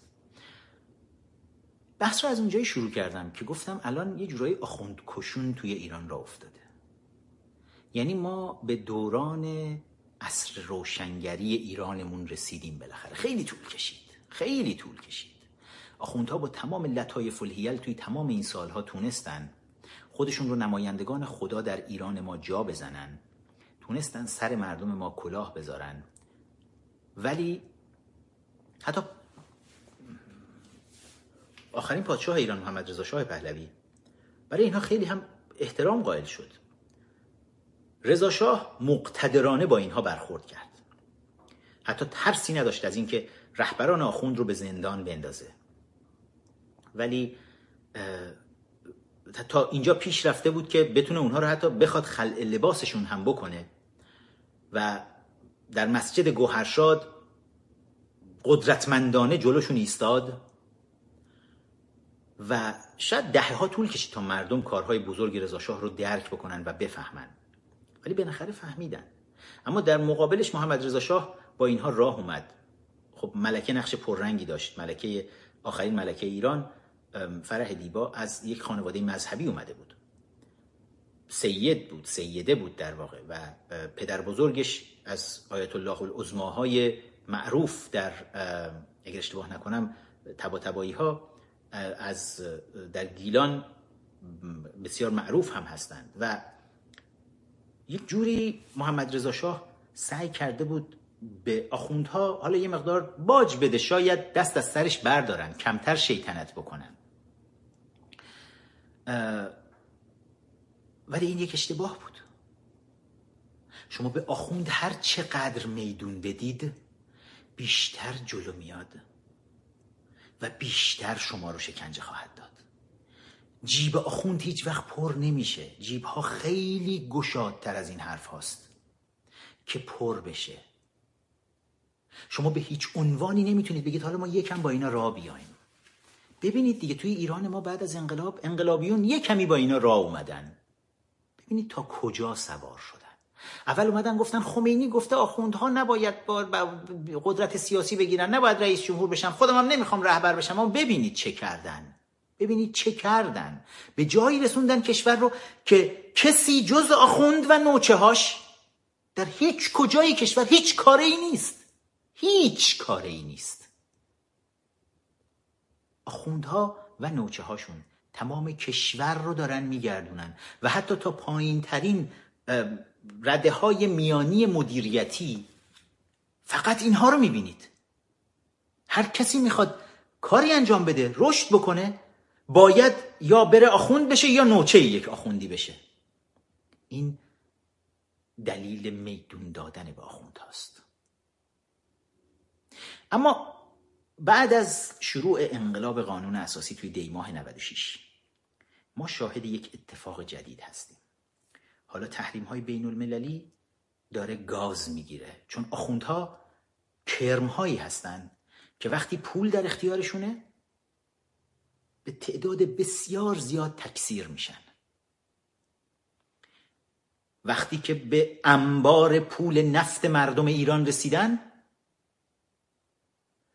تکثیر حد اکثری آخوندها رو شاهد بودیم که ایران رو که می‌گیرن هیچی میگن حالا بریم دنیا رو هم بگیریم. تمام کشورهای منطقه با پر روی تمام تروریستامون رو تو همه کشورهای منطقه فعال کنیم. بریم توی آفریقا وسط قلب آفریقا تو تمام کشورهای آفریقایی می‌بینید ده میلیون دلار 15 میلیون دلار 100 میلیون دلار پول خرج کردن. یه عده قبیله های آدمخوار رو آوردن یکیشونو کردن آخوند دور کلش امامه پیچیدن بعضیا رو گفتن سفید بعضیا هم گفتن آقا ما آزمایش ژنتیکی زدیم شما می‌خوری به اولاغ پیغمبر سلد سید اولاغ پیغمبری. امامه مشکی انداختن گردنش طرف می‌بینی نشسته.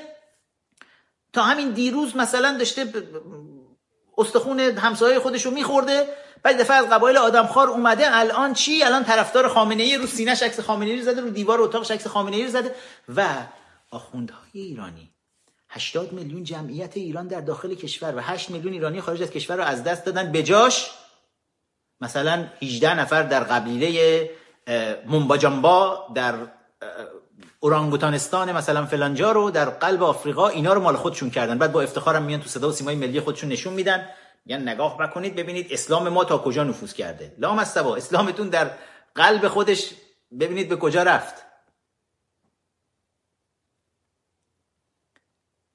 اما بعد از دی 96 به این ور خشم جوون ها و بالا رفتن شعور و آگاهی سیاسی اجتماعی جامعه که به کمک شبکه های اجتماعی صورت گرفت. چون با کمک تلویزیون های فارسی نمی‌شد این کار رو انجام داد. خود آخوندها با پول های فراوون توی تک تک تلویزیون های فارسی حتی اپوزیشن هم نفوذ کردن و این تلویزیون ها رو کاملا مال خودشون کردن. آقا محرم میشه تلویزیون های فارسی ردیف می‌بینی همشون مشکی پوشیدن. اه. تصور بکنید مثلا ما توی رسانه های خارج از کشور آقا مگه اینجا مگه عیسی مسیح رو دوست ندارن؟ ولی بزرگترین یادی که از عیسی مسیح می‌کنن کریسمسشونه. آقا میگن میلاد مسیح رو جشن بگیریم. زندگی رو جشن می‌گیرن نه مرگ رو. یادبود رو با زندگی نگه میدارن. از مصائب مسیح یاد می‌کنن. ولی نمیشینن پاش تو سرشون بزنن گریه کنن. نمی‌دونم بچه اینستاگرام. بیایید یه دقیقه بیایید, بیایید روی یوتیوب می‌خوام یکی دو تا ویدیو نشون بدم. من باهاتون اینستاگرام خدافظی کنم می‌خوام درباره آخوند کشون صحبت کنم. یکم بیایید بیایید خوشتون میاد. اینستاگرام روی یوتیوب همراه باشید. فعلا پاینده ایران بدرود. بذارید یکی دو تا چیز رو با هم ببینیم. امیدوارم اینجا گذاشته باشیمش. امیدوارم. بچه های او هستش بله. یه نگاهی به این بکنیم.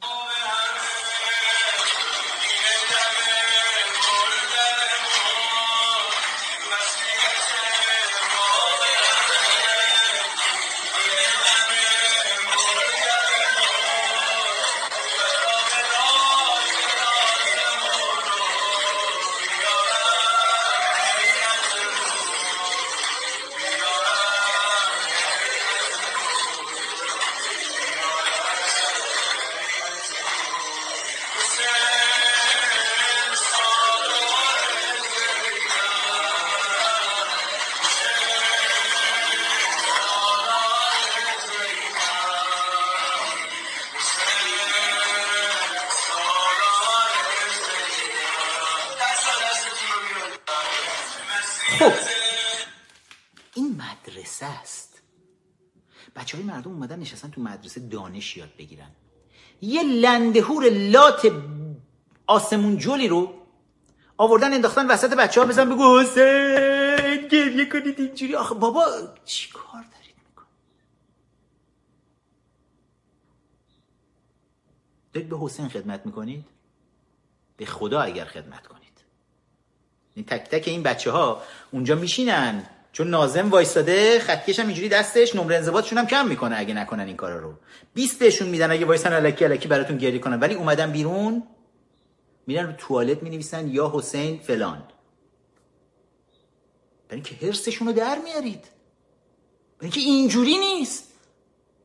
لامصب مگه به زور می‌تونید مردم رو بیارید بگید بیاید طرفدار سید علی حقیر بشید و هر چی سید علی حقیر گفت که سید اولاغ پیغمبر است. مگه می‌تونید اینجوری این کارا رو بکنید آخه؟ مگه تونستن قبل از شما این کارا رو بکنن؟ اینجوری. ولی رسانه های فارسی این فرمت رسانه های فارسی ما هم همین جوریه ها. همین مثل مدارس ما شده. عطا مهاجرانی مثلا میاد میشینه تو بی بی سی میشه همه کاره بی بی سی عطا الله مهاجرانی. عطا الله مهاجرانی. بی بی سی فارسی رو میچرخونه؟ یا مسعود بهنود آخوند سابق از حوزه علمیه. در میاد مثلا میاد انقلاب کنه به اسم به عنوان یک خبرنگار. میره خبرنگار کمونیست میشه. بعد میاد خارج از کشور. یک مسلمان دو آتیشه که در بی بی سی فارسی کنار الله مهاجرانی نشسته حالا چیکار کنیم؟ حالا اگر جنبش سبز مثلا توی روز آشورا مردم ریختن بیرون یه دفعه وا مصیبت ها سر بدیم که امام حسین به باد رفت. بخوابونید اعتراضات رو. پنج تن آل ها بشیم همه با هم دیگه. رسانه های فارسی ما وضع بسیار بدی پیدا کردن. بسیار بد. حالا دروغ میگن جهنم. من امروز اتفاقا روی همین هم اینستاگرام هم, هم روی توییترم. توییترم هم فراموش نکنید. ادساین فخرآور. فالو بکنید. یادم بندازید نظرسنجی توییترم یک دو نشونتون بدم امروز. نظرسنجی جالبی اونجا ما می‌ذاریم هر از گاهی. توی توییتر ادساین فخرآور امروز یه مطلبی گذاشتم بالا. همین امشب که دارم با شما صحبت می‌کنم اخبار 23 رژیم یه گزارش از 18 تیر اومده پخش کرده. توی گزارشش میاد مثلا یه سری چهره هایی که توی 18 تیر مطرح شدن نقش اساسی داشتن یا تابلو شدن مثلا اومدن وسط. اینا رو میاد دربارهشون صحبت می‌کنه و من همیشه یه چیزی رو گفتم.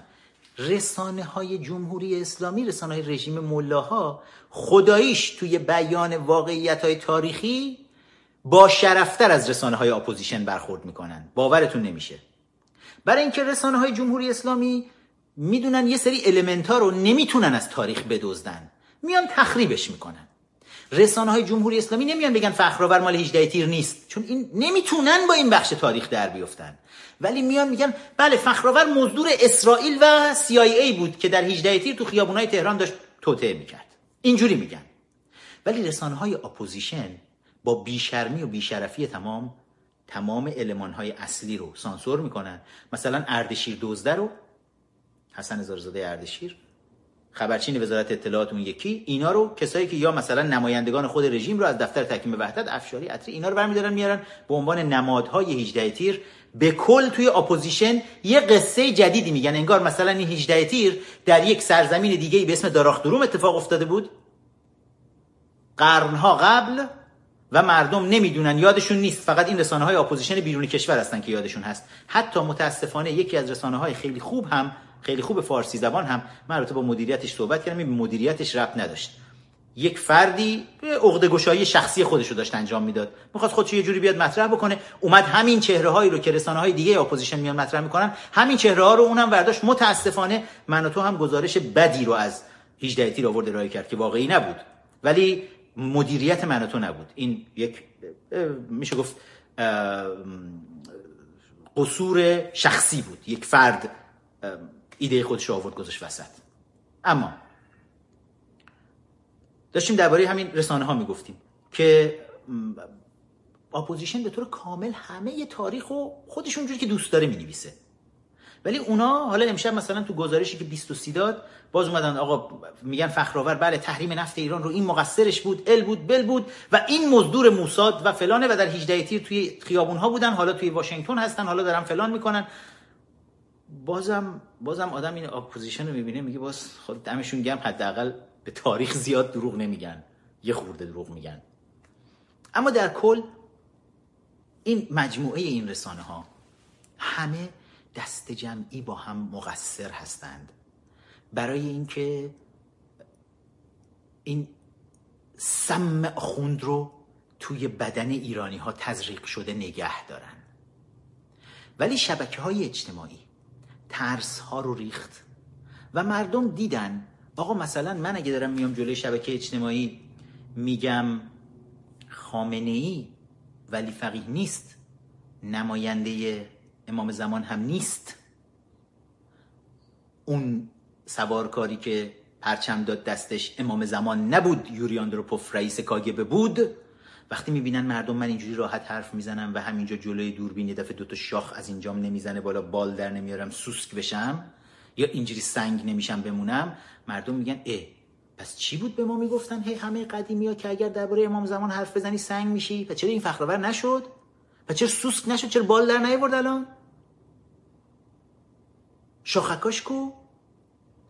و ترس مردم میریزه. شبکه های اجتماعی ترسناکترین رسانه ها برای خامنه ایه روم نمیشه دوباره پخش کنم اون صحبت خامنه ای رو. خیلی براتون تو live قبلی پخش کردم. که می‌گفت یه چیزایی که قبلا نبود الان لام با این شبکه های اجتماعی. بله بلای جونشون شده. و شبکه های اجتماعی بود که دی ماه 96 رو را انداخت. و جوانها رو آگاه کرد. و رونسانس ایران ما رو کلید زد. و تو رونسانس ایران ما وقتی که آخوند میاد با کمک نوچه هاش سرکوب می‌کنه بچه های مردم رو. بعد دنیا تنبیه می‌کنه ملاها رو. بعد مردم ایران می‌فهمن که اه واقعا پول نفت ما پس تمام مدت اینا با پول نفت ما دارن همه این غلطا رو می‌کنن. پول نفت مال ماه.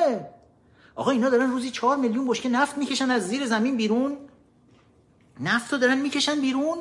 بعد چی کار می‌کنن؟ بعد دو میلیون و دیویس هزار بشکه دارن صادر می‌کنن. هیچی هم به ما نمی‌رسه. پس به کی داره می‌رسه؟ مردم یواش یواش می‌فهمن این چیزا رو. بعد می‌بینن ای آخوندا هم پولشون رو دارن میدزدن. هم مردم فقیرن هم گرسنن هم بیکارن. هم اونا پولشون رو میدزدن. با پولشون پولشون پول خود مردم رو میدزدن. میدن به آقازاده ها آقازاده ها با پول مردم میرن لامبورگینی می‌خرن تو خیابونای تهران. گاز میدن جلو مردم. یواشکی از اون پشت ناموس مردم رو می‌گیرن میفروشن وبسایت می‌زنن دختران مشهدی ردیف. آقا 27 ساله می‌خواید 20 هزار تومن ساعتی. 30 ساله می‌خواید 18 هزار تومنه. 16 سالش هم داریم 100 هزار تومن باید بدید ساعتی. به کی به عراقی ها میفروشن؟ فقط به توریستای عرب میفروشن این چیزا رو. و می‌بینید که همه جور بلای آخوندا دارن سر مردم ما میارن. و اینو تو شبکه های اجتماعی جوونا می‌بینن. خشمگین و خشمگین تر میشن. حالا رونسانس ما را میفته حالا رژیم دو تا راه داره. یا مردم خشمگین تر کنه با دروغاش. حسن کلید را بندازه بیا جلوی دوربین. بگه بعض همه خوبه. همه خوبن. همه چی داره خوب پیش میره. آمریکا رو ما شکستش میدیم. جواد بوشفکو بفرستن بگن جان کری به من گفت که من یه کم دیگه تحمل کنیم. آقا دو سال و نیم تحمل کردیم ریاست جمهوری ترامپ و یه سال و نیم بیشتر نمونده. پرش رفته کمش مونده.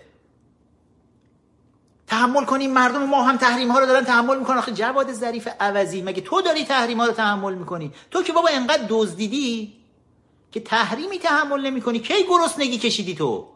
کی بیکاری کشیدی؟ کی نگرانی از فردای خودت داشتی؟ فردای خانوادت داشتی که سر سفرت غذا هست.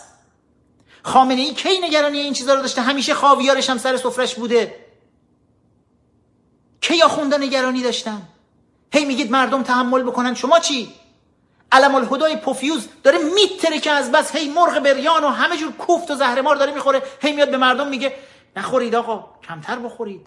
جنتی بهترین غذاها رو می‌خورن که تو سن 178 سالگی از اسای حضرت موسی دو سال کوچیک‌تره. همچنان بتونه سر پا باشه پوشک کنن بره ازدواج 17 هم خودش هم انجام بده.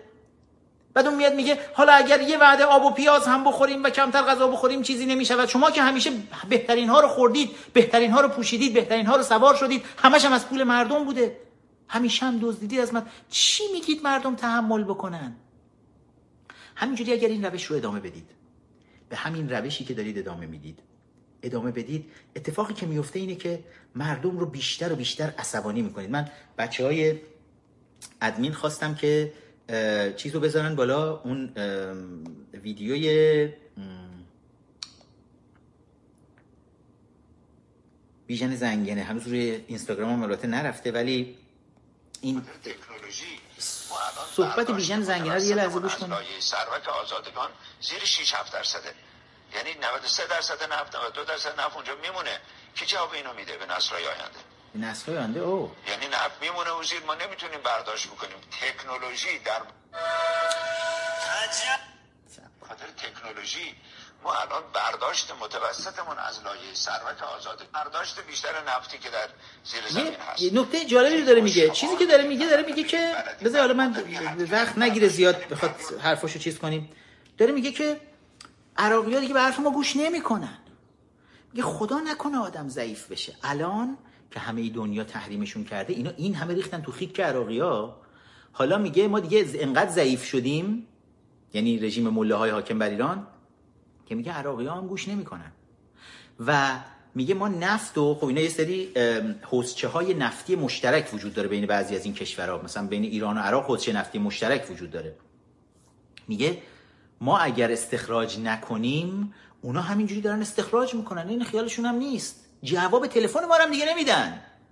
و برای همین همینجوری ما باید استخراج بکنیم. اینا چنان چوب حراج می‌زنن همینجوری دارن نفتا رو استخراج می‌کنن. هی میرن بار می‌کنن میلیون بشکه میلیون بشکه روی چیز؟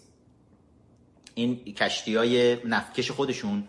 کشتی های نفتکش یعنی شاید چیز که سی چهل تا کشتی نفتکش وابسته به رژیم الان تو سراسر دنیا همینجوری دارن تو اقیانوسا سرگردانن هی هم هر نقطه دنیا می‌بینید تا الان 5 تا یا 6 تاشون تا الان مصادره شدن. هی یکی یکی هم دستگیر میشن مصادره میشن ولی رژیم چاره ای نداره. باید اینا رو هی بکشه بیاره بالا هی فکر می‌کنن الان فردا فرجی میشه الان فردا تحریم نفت برداشته میشه به اون کشتی نفت کشه میگیم حالا ببر اون نفت اونجا بفروش. شاید یه پولی بیاد دستمون برسه. یعنی دائم هی فقط دارن و چیکار می‌کنن؟ میگن حالا به سیدلی میگن میگن آقا این نفت کشی دو میلیون بشکه نفت روشه فرستادیم دور آفریقا هم دور زد. چیکار کنیم؟ میگه بدید به بشار. بشار الان اونجا احتیاج پولم نمی‌خواد بگیرید. فقط می‌خوان نفت و استخراج بکنن ولی نمی‌تونن دیگه بفروشنش.